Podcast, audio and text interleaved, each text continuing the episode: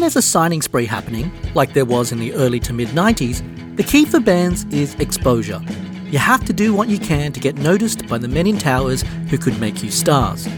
But also, those men, and almost always men in the 90s, were looking for ways to make their life easier, a way to sift through a lot of the bands quickly, and one way was band competitions. The National Campus Band Competition was one of the biggest. It started in 1990, growing out of a competition in Adelaide. If you were a band and you went to an Australian university, you could, and still can, enter. Bands like Jebediah, Spiderbait, Eskimo Joe, Frenzal Rhomb, 78 Saab, and more were discovered through playing the National Campus Band Competition. The competition grew more connected to the wider scene as the decade wore on. Triple J came on as a sponsor. The first ever winner was in 1990, and it was Helven who signed to Mushroom. Winning meant good exposure to that beast that was the music industry.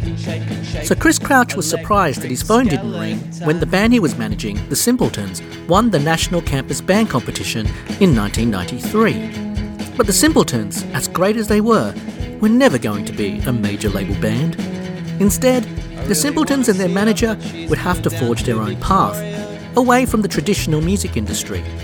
At the centre of it would be a label, Candle Records, who would become home to a bunch of like minded bands, including the Lucksmiths, the Mabels, and Darren Hanlon. And by the end of the decade, the industry finally started to pay attention, but by then they didn't need them. Through it all was a bunch of albums and songs that I loved to death that sounded like no other label and distinctly Australian. Welcome to Just Ace, a podcast about the 90s Australian alternative music scene, whatever the hell that means. This week, we look at the little corner of the music universe called Candle Records. Started by Shane Gelligan in 1993, the Simpletons hailed from Lismore, a city with less than 30,000 people.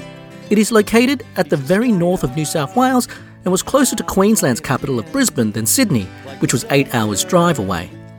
Shane had wanted to play in bands for a while and had a few other lineups with different friends.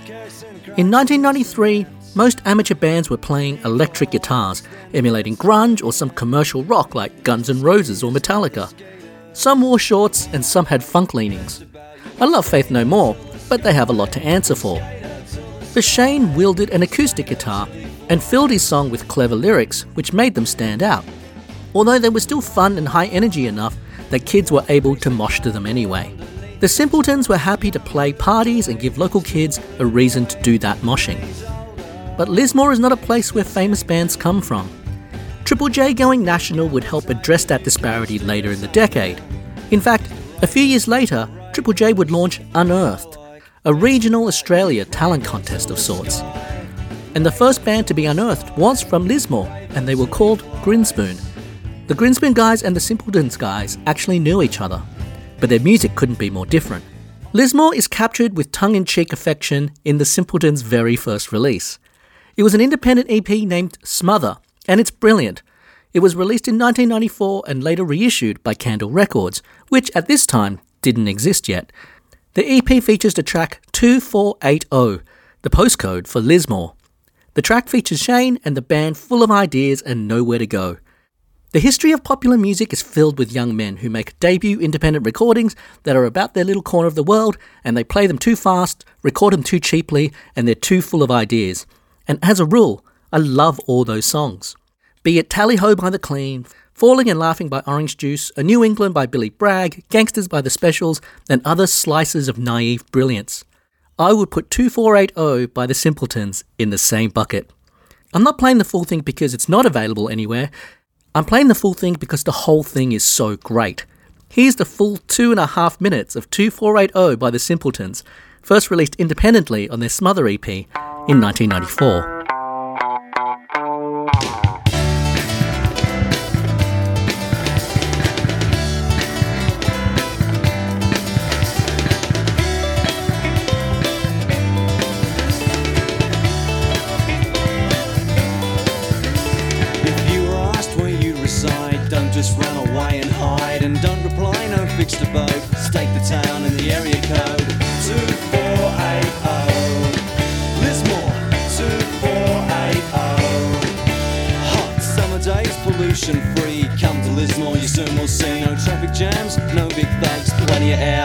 Plenty of drugs in 2480. Lismore 2480. Lismore 2480. Lismore 2480. It's a wonderful place, a really nice town.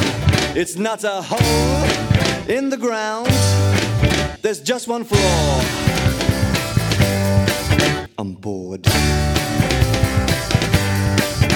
Bored. I'm bored.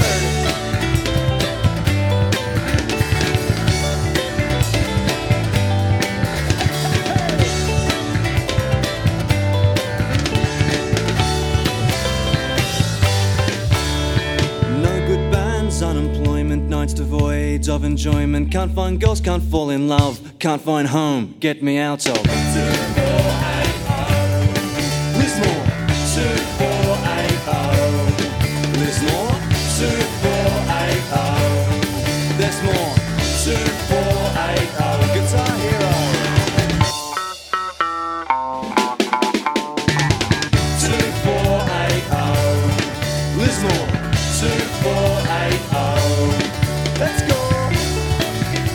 I love the guitar playing, which is actually overplaying and doing too much, but in a fun way. On guitar was the latest member, Darren Hanlon. I love the way the story switches in the middle of the song. It goes from this slice of life to the bit where they are bored. By all rights, it should have been an NME single of the week and played on the John Peel show. Triple J should have picked it up, and it should have been voted in the upper regions of the hottest 100. Sadly, those things were far from Lismore, and the band were completely independent. And as much as the world was tilting towards independent and new and regional voices, there were still a few gatekeepers to get past.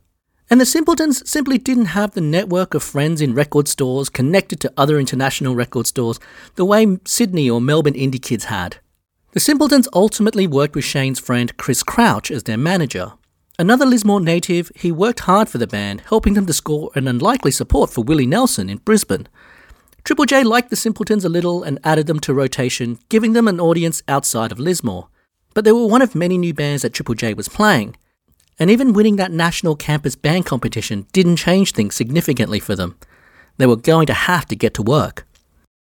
With no calls from A&R folks, the band and manager Chris decided to form their own label to release the Simpleton stuff. Because they used to perform with candles on stage, Simpleton's bass player Brad Cheers suggested the name Candle Records for the new label. Candle's first release was the second Simpletons EP called Nod, released in October of 1994. Here's Tall Poppies by the Simpletons, a song they would later re record for their debut album. This version is the original, taken from the EP Nod.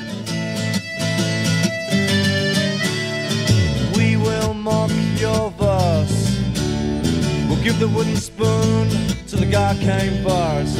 You heat me up, you suss me out, you hold my hands. It's cool like a one night stand, as lyrically fulfilling as a blues band. Oh, baby, baby, baby, please help me chop the tall poppies down. Please help me chop the tall poppies down. Please. They've grown too high, they've grown too high, they've grown too high.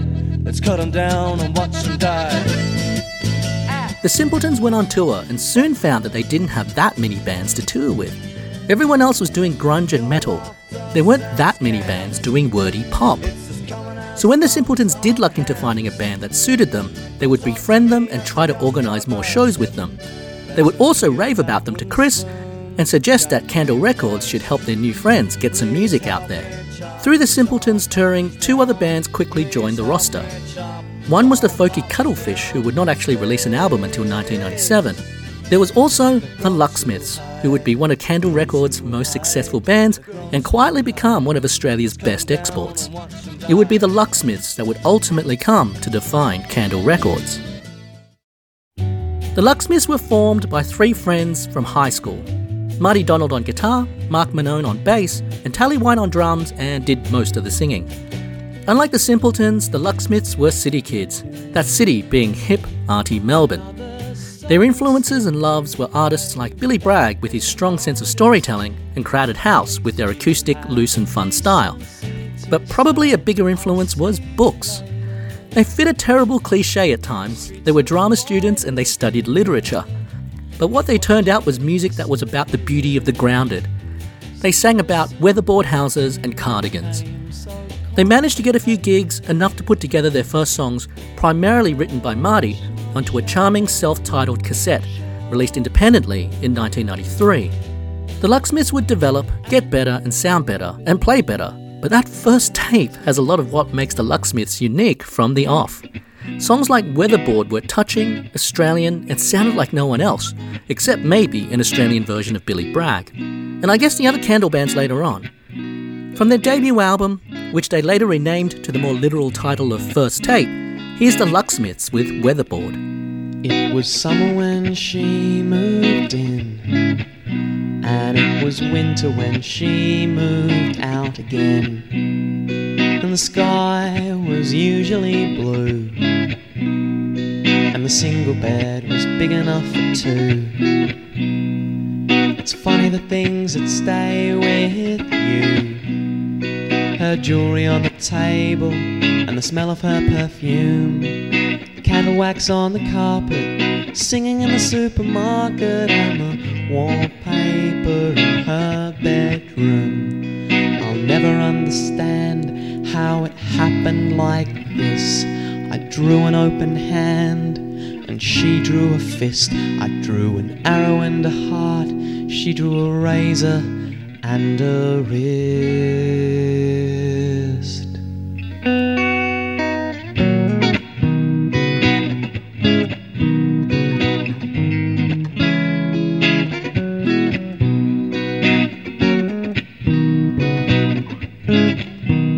Like their hero Billy Bragg, the Lucksmiths sang in their local accent.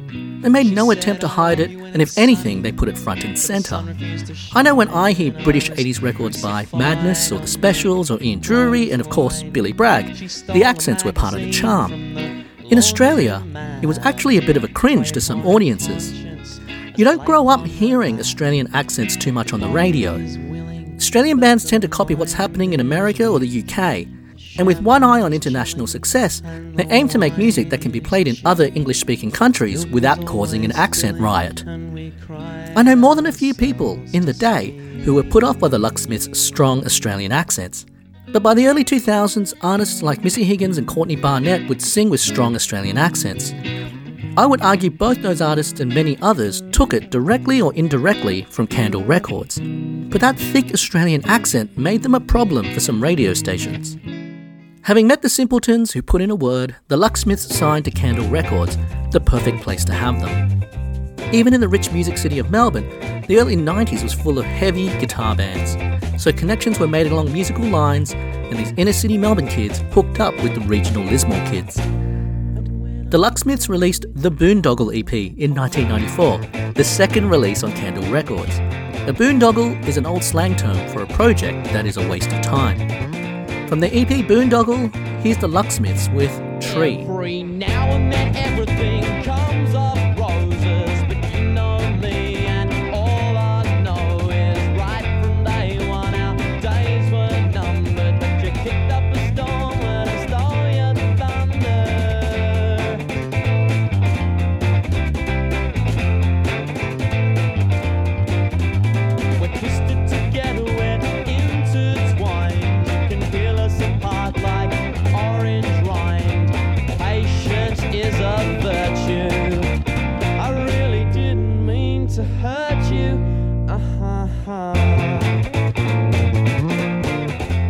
The started to draw a crowd and their recordings got better.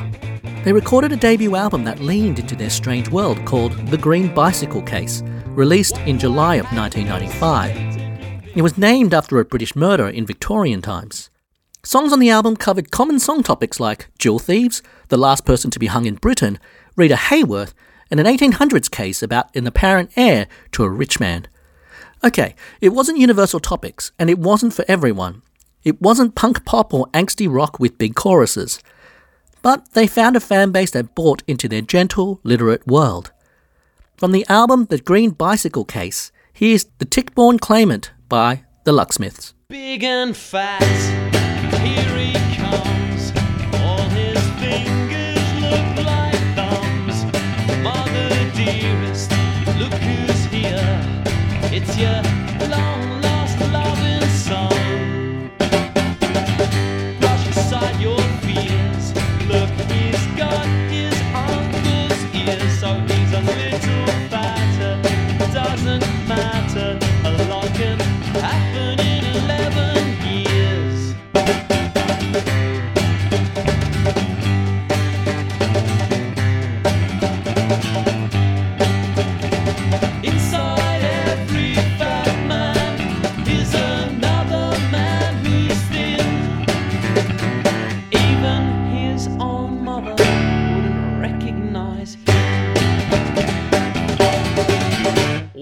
A third album, What Bird Is That, followed in 1996. Their fourth album was 1997's A Good Kind of Nervous. For my money, it is probably their best album of the 90s and one of the best Australian albums of the 90s, full stop. It mixes their songwriting cleverness with some real beauty and joy. It's less about stories taken from history books and it's more emotionally direct. Even the band would later say that it felt like a step up. Take the excellent Under the Rotunda, an ode to treating your own city as a tourist. It's full of silly rhymes and it's just a slice of joyful pop. Here's Under the Rotunda by the Lucksmiths. It's already Friday, and soon it'll be Friday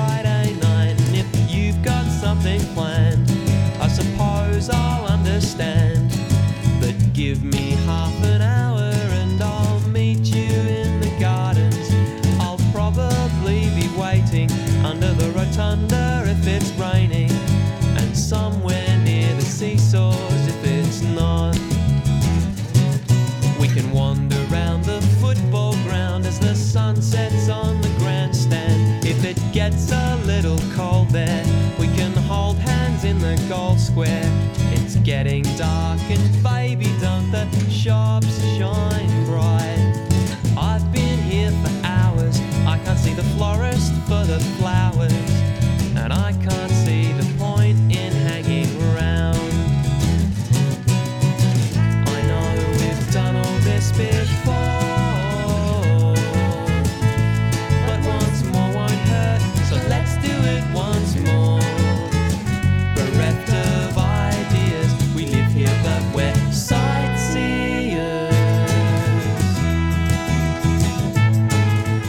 But it's matched with songs like Guess How Much I Love You, a more somber track about missing someone whilst wandering around the shops in Balmain. Balmain was where Candle Records was based at the time and where they stayed when they toured. Here's Guess How Much I Love You by the Lucksmiths from their album A Good Kind of Nervous, first released in 1997. Good Friday,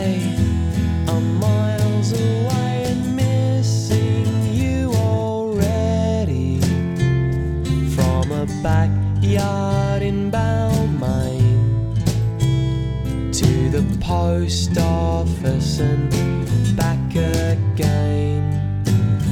I bought a postcard, I'm getting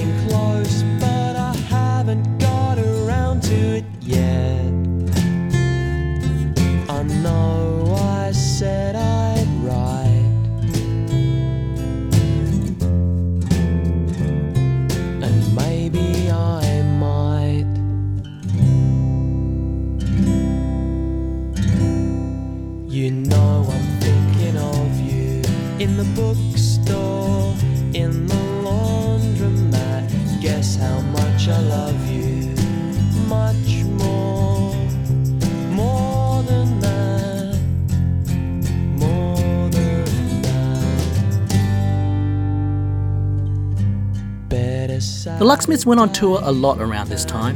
They had a simple setup an acoustic guitar, a bass and amp, and a snare drum, and maybe a tambourine. Tali actually stood up and played his snare drum in the front line, not like other singing drummers who sat in the back. It was a setup inspired by Crowded House, who used to strip back to one snare with drummer Paul Hester moving to the front. In the world of Australian indie rock, it was kind of different. In Australia, they did multiple tours with other candle bands like the Simpletons and the Mabels.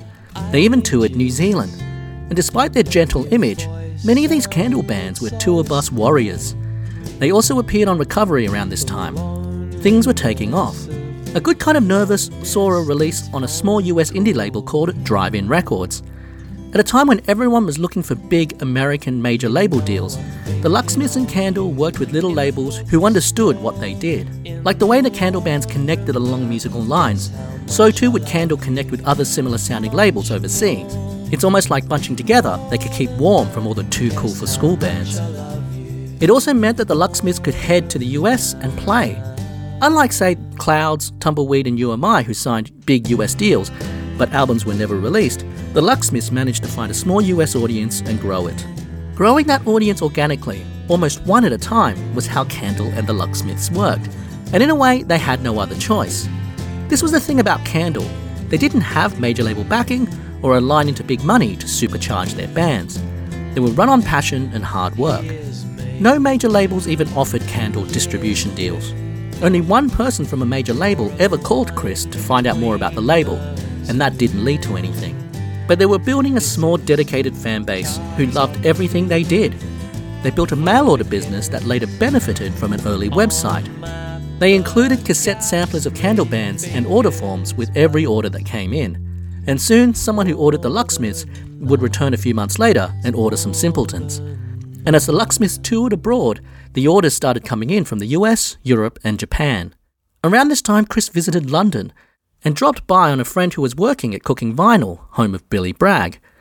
Chris got to see how a bigger UK indie label was handling mailouts and keeping their fans informed. And far from learning too much new, it just reinforced for him that Candle was on the right track.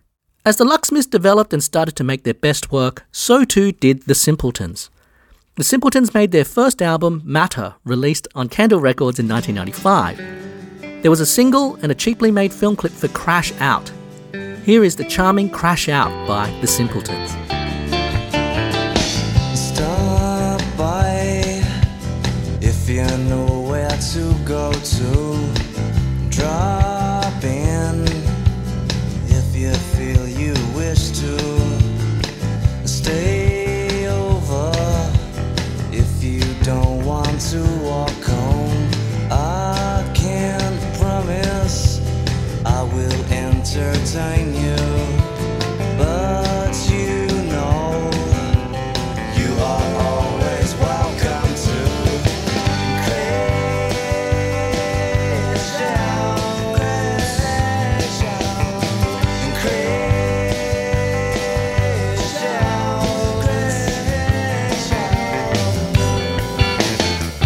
out. Matter was lo fi pop, but in a parameter that was hugely eclectic.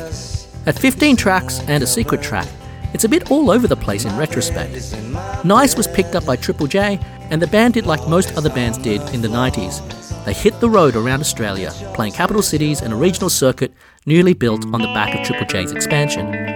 Here's Nice by the Simpletons from their 1995 album Matter, released on Candle Records. Nice but you can't make love to a town. Nice to be alone, nice to be in a crowd. Nice to pretend we don't know too much. All of us in part time love, full time lust. And nice to recognize our weaknesses.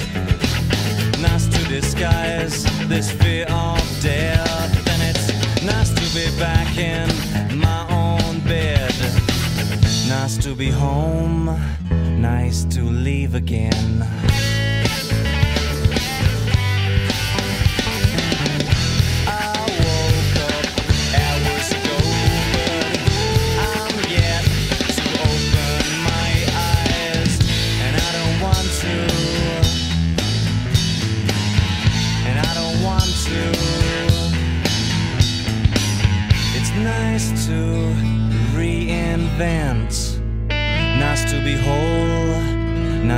Halved again. The Simpletons' second album, Tandem, followed in 1996. There were hundreds more shows, supporting bands like Weddings, Parties, Anything, but the band was not big enough to make a living. Shane, who was the driving force, was starting to get exhausted. Let's talk about Shane. I really like the Simpletons, but I got into them a lot later. So I never saw the Simpletons, and it was actually many years later, when YouTube rolled around, that I finally got to see footage of Shane performing. There's footage online, and here's what a lot of people say about him. He was tall, handsome, and charming. The girls loved him. He could be the charismatic indie quirky frontman in the Dave McCormack sense. You know, in another universe, he would have been a great recovery guest host. He was good at sport and very driven, by all accounts. His talent was writing lyrics and lots of ideas. He had a quirky view of the world, and often his bandmates would help him turn it into music. He didn't know every chord, but he was instinctual and he got through on personality and drive. Darren Hanlon, who was a guitar player in the Simpletons for a long time, has spoken in awe of watching Shane write, approaching songs from a place of instinct. I bring all this up because it breaks my heart to see footage of Shane as he's no longer with us. I don't know the inside story. It feels wrong to even speculate. But this handsome, talented guy had something in him that couldn't find a way to be happy with what was happening around him. He bounced from job to job, but that's the kind of thing that musicians do. There was a restlessness in his music. He was always jumping around and not standing still. If he wanted more success, yes, that eluded him. And by the time of 1997, after two albums, it really felt like, unless something changed, that that was about as big as the Simpletons were going to get. They were just facing more years of the road and diminishing returns, and no one was getting younger. By the end of 1997, everything for the Simpletons changed. Chris Crouch, their manager and head of Candle Records, stopped managing the Simpletons. Chris moved to Melbourne in 1997 and decided to buy Polyester Records. The shop was on the super hip Brunswick Street and it gave Candle Records a physical home. Just like there were more hard rock stores like Utopia and Missing Link, Polyester catered for the more sensitive indie pop kids. And I was one. Every trip to Melbourne meant a visit to Polyester in the late 90s, and often Chris would be there. Chris resigning has never been framed as a falling out, but Chris and Shane had been friends in school and went on a student exchange together. And now, they broke up. Along with that, two other members of the band left. So by the end of 1997, half the band and the whole world around the band had gone. But Shane wanted to carry on. He did so for one more album, on his own essentially, 1998's Popcore, and it was released independently without a label. The Simpletons, with very little fanfare, stopped after that. What happened to Shane after those years, I don't know. But he moved in with family when depression hit. He was not fully functioning. In 2003, Shane died of a heroin overdose. He had all the markings of an indie pop star, but instead, he died far too young and burnt out. Maybe music and the band wasn't any part of why his life ended the way it did, but we don't know. Shane's music is where he will be remembered, but also his approach. That man of clever lyrics who loved Billy Bragg. It inspired Candle Records and drew like minded musicians into a scene together, and it continued to grow even after Shane left the label and after he died. More bands joined, ever so slowly opening up the label to newer sounds beyond the template of the Simpletons and the Lucksmiths. The third key early band on Candle Records was the Mabels. They were fronted by another part of the Lismore crew, Anthony Atkinson, who would follow Candle Records to Melbourne. It was Anthony's sister Danielle who was the friend who worked at Cooking Vinyl in the UK. They were so very Candle, but less acoustic and less traditionally folky than either the Simpletons or the Lucksmiths. Their debut EP was called Caravan Park Girlfriend and it was produced by Mick Thomas of Weddings Parties Anything.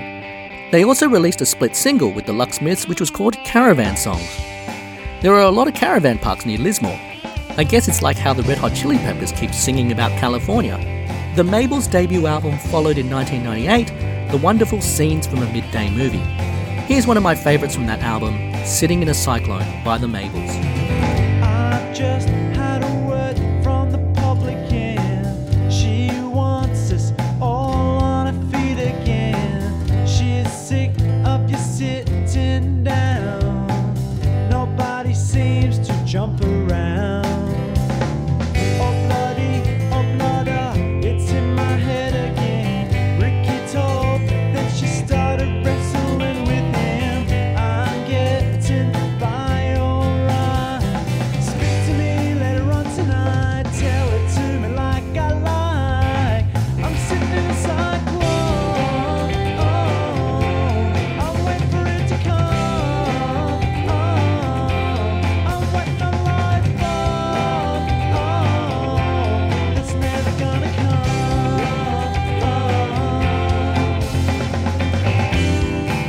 Around this time, Danielle Atkinson returned from the UK and she took over the Sydney duties for Candle.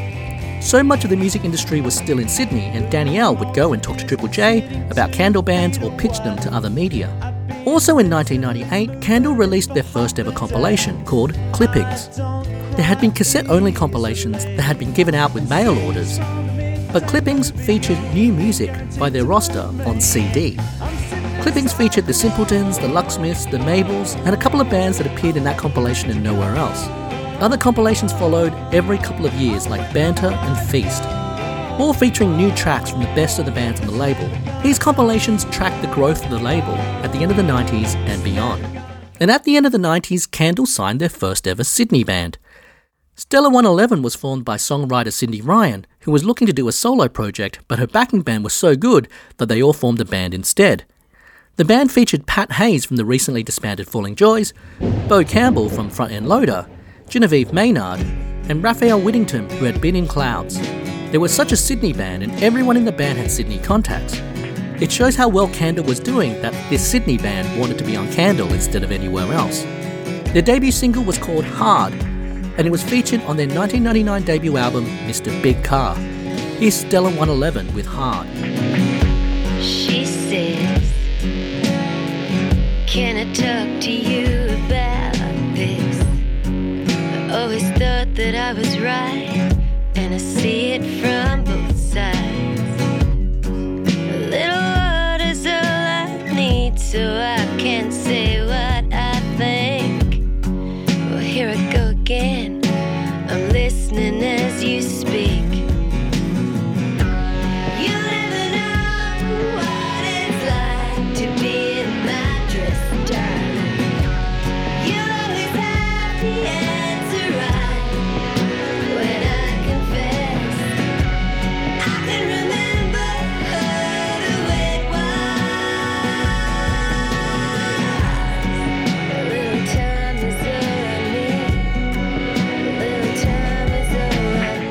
Jodi Phillis of the Clouds called. She was a bona fide Australian indie rock goddess, and she had just formed a band with her husband, Tim Oxley. They made a gorgeous, folky late night album under the name Deer Hunters, with an A in Deer. Their only album was called Red, Wine and Blue.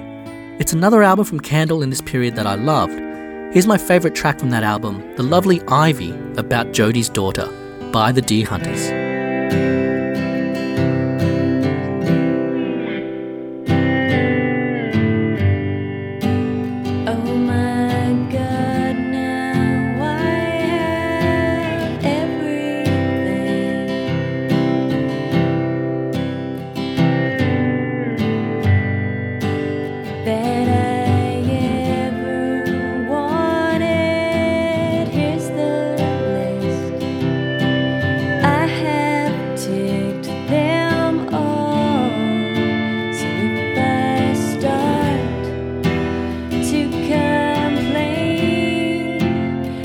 me.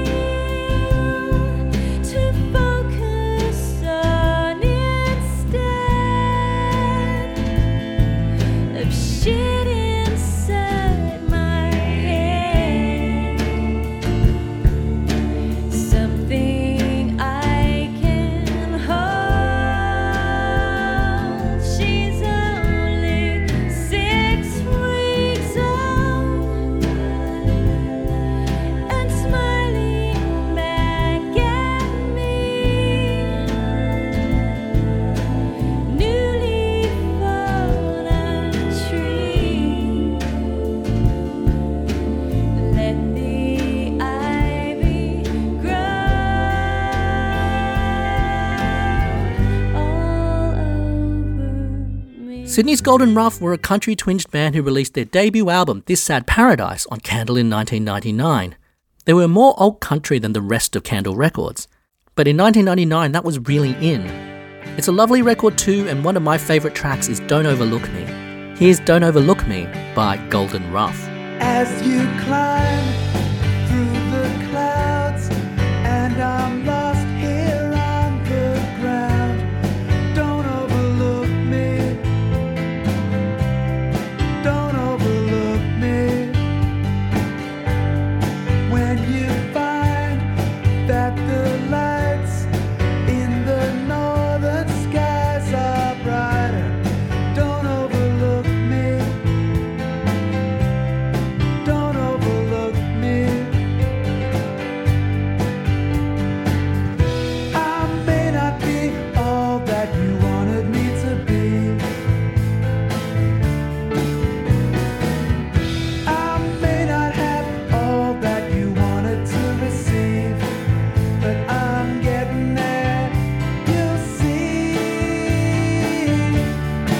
the biggest band at the end of the decade on Candle was still the Lucksmiths. They were cutting their own path internationally, especially in the US. It was under the radar of what major labels were doing, but the Lucksmiths were building their dedicated fan base as bands like You Am I, Powderfinger, Superjesus, and Grinspoon were desperate for the US label to give a shit about them at all. Without pressures of having to craft a major radio hit or becoming the next INXS or whatever the hell people were thinking, the Lucksmiths actually did several tours of the US without killing each other. That alone makes them amongst the most pioneering bands in Australia in the 90s. Their albums in the early 2000s, that include 2001's Why That Doesn't Surprise Me, 2003's Naturalist, and 2005's Warmer Corners, would be the biggest albums of their career. They also added Louis Richter from the band Midstate Orange to the lineup. It made them a serious pop band, moving away from that homespun intimacy of the early records. You can only do homespun for so many albums. Yet it feels like in Australia, the Lucksmiths never got their due. Triple J just never seemed to like them. They never made a Hottest 100 or played a big day out. Yet, they were selling out multiple nights at the pub level. It's amazing to me that every major label in Australia missed what was happening here. One of my favourite songs from later Lucksmiths albums is their 2005 standalone single, The Chapter of Your Life, entitled San Francisco. It's a popular set ender. Here's The Chapter of Your Life, entitled San Francisco, by the Lucksmiths. Is it April yet?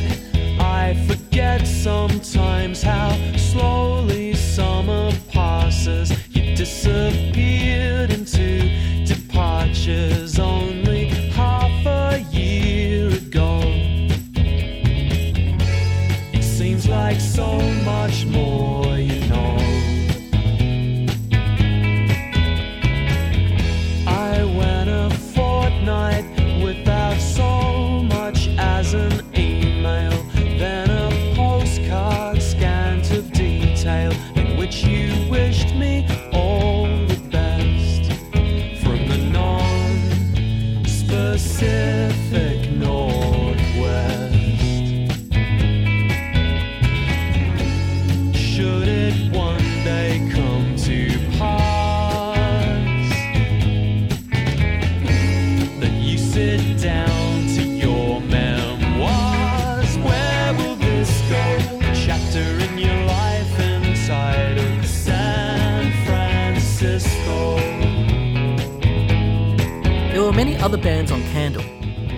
2000, Simpleton's guitarist Darren Hanlon released an EP on Candle. Darren had been involved with Candle from the start and had written the odd song for the Simpletons back in the day. He blossomed into a great songwriter. For my money, in the 2000s, he was one of the best songwriters Australia had. His 2002 debut album, Hello Stranger, featured the track Punk's Not Dead, which made it to number 45 in the Hottest 100 of 2002. It would be the most successful that Candle Records got at home. But in a reminder that Candle Records was still a small time indie, when Rage played the Hottest 100 countdown, they didn't even have a video for Punk's Not Dead. Darren had to record a single camera live clip from a show in Gympie and sent that in instead. Here's the studio version, though, of Punk's Not Dead by Darren Hanlon. She answered wanted. We had a vacancy. We didn't know what was in store, but we were soon to see. Plays records off the foreskin at any given hour. She turns on the hot water tap while I'm in the shower. And at night the house is quiet. You might wonder why. But Punk's not dead. She's just gone to bed. Punk's not dead. She's just gone to bed.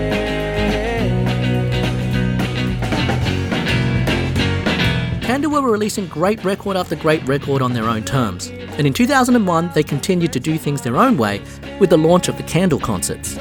They would happen almost every year after 2001, and it would be a showcase of the bands on Candle, with everyone doing a few songs. The first few years ended with the Lucksmiths, and the final few years ended with Darren Hanlon, who would soon become the biggest act on the label. They were joyous affairs where everyone seemed to know each other. You know how you think all famous people know each other? Well, at Candle Records concerts, everyone did know each other. And Chris Crouch would be there, as would Danielle Atkinson, who every fan knew because she was always at the merch desk. Going to a Candle concert felt like you crashed a private party on Brunswick Street. Darren Hanlon was in the Simpletons, who arguably created the road for the Lucksmiths, and now Darren was following the international road set out by the Lucksmiths. Both Lucksmiths and Darren would tour the world on their little indie records, coming home occasionally for small shows and candle concerts.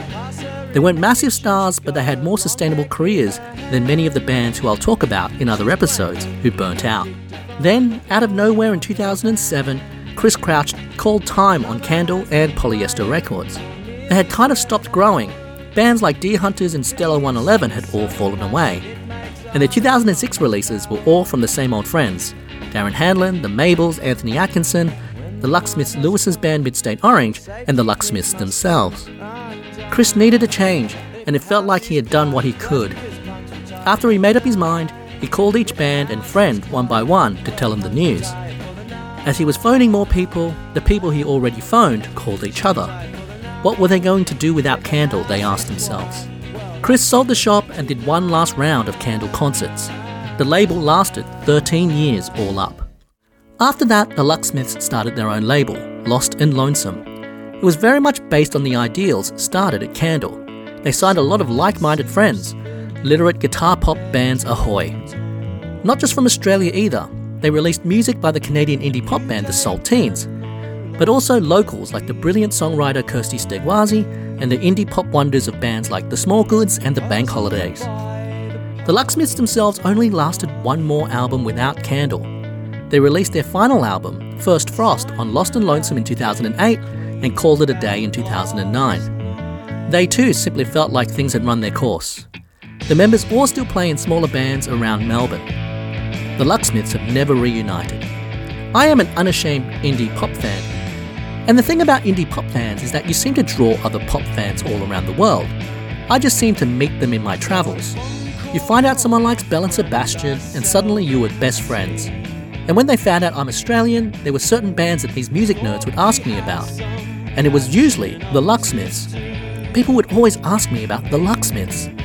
The Lucksmiths put in the work, released the albums, toured, and built a fan base. And for the people who managed to see them around the world, they loved them. And as you can probably tell, I loved Candle Records too. They were so distinctly Australian, telling stories that I wasn't hearing anywhere else in popular music. By my late teens, I was scooping up everything music from all over the world, but nothing else sounded like the bands on Candle Records. They were kind of out of step with the 90s. The Lucksmiths and other Candle bands didn't play The Big Day Out or Alternative Nation. They didn't really have songs on the Hottest 100. Melbourne is the only city in Australia with a big enough music scene to sustain a career if you don't get on Triple J. And apart from Darren Hanlon, they didn't have songs on the Hottest 100. They survived without massive Triple J support. They did things in a different way. And in a way, they set up the next decade. In the 90s, the path for Australian bands was to either leave your indie label to jump to the majors, or have your whole indie label get bought up by a major and then just get merged into a major label anyway. You couldn't have a long career on an indie label. Candle helped to give the Lucksmiths and Darren Hanlon long careers. They didn't have the highs, but they didn't get burnt out. And they had dedicated fans who loved them. Candle, like the name suggested, didn't shine so brightly that it quickly disappeared. It was a slow and steady and pretty flame. I feel so sad about Shane. He helped to start Candle Records, and whether he gets the credit or not, his love of the more storytelling side of indie pop was what drew people to him. It created a scene that culminated at the Candle concerts, where thousands got together to be indie pop together. The music industry did almost nothing in the 90s to help and protect people like Shane. There's a bit more now, but there's always room to improve that support network. He's a key figure in Australian music. There'd be no Courtney Barnett without Shane. There'd be no Just Ace podcast without Shane either. There would also be none of this without Chris Crouch. He kept the vision of Candle intact, and he somehow managed to keep Candle intimate and personal even when it grew. I'm sure he was approached by heaps of bands and he probably could have signed someone more rocking in the big music city of Melbourne and then sold that band on and made some money. But he kept focusing on his little corner, and the people who loved Candle Records loved him for it.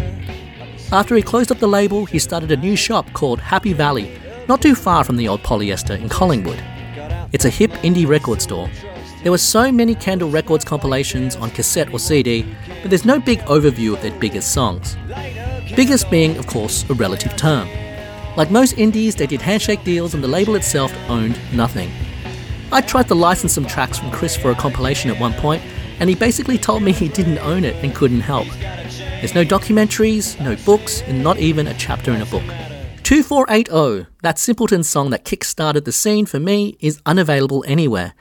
In that sense, it would have been nice if some major label had bought everything. At least it would be part of some big company's archive. But a lot of the other music by the Simpletons are available digitally. The best place to start is probably their first album, Matter, unless you want to track down the early stuff. If you email me, I'll make you a tape. For the Lucksmiths, there is a compilation. It has the wonderfully strange name Cartography for Beginners. Why not? It's a double album with 35 tracks. It's not really a gentle introduction. For me, the Lucksmiths albums in the late 90s are all great, but 1997's A Good Kind of Nervous is my favourite. I also recommend all of Darren Hanlon's albums, everything from his first EP in 2000 until his latest album Life Tax, which came out in 2022. If I had to choose one, it would be his second album, Little Chills, although his first, 2002's Hello Stranger, was his most successful. But this isn't a Naughties podcast, and that's for someone else to talk about. There are so many other great albums in the Candle catalogue, and I will make a compilation on the website. To end, the Lucksmiths had one song that did okay on Triple J, released at the prime of Candle Records in 1999. It was a standalone single called T shirt Weather. So to end, here is the Lucksmiths with T shirt Weather. Hey Mike, you're busy? All this sunshine's making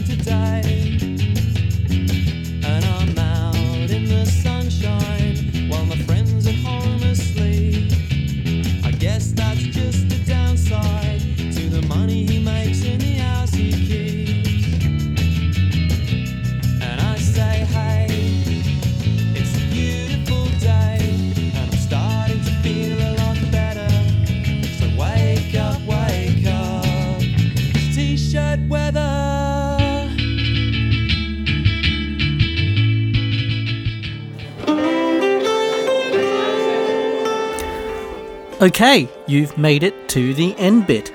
This is where I do the stuff about support and other things about Just Ace. And every week I highlight something different.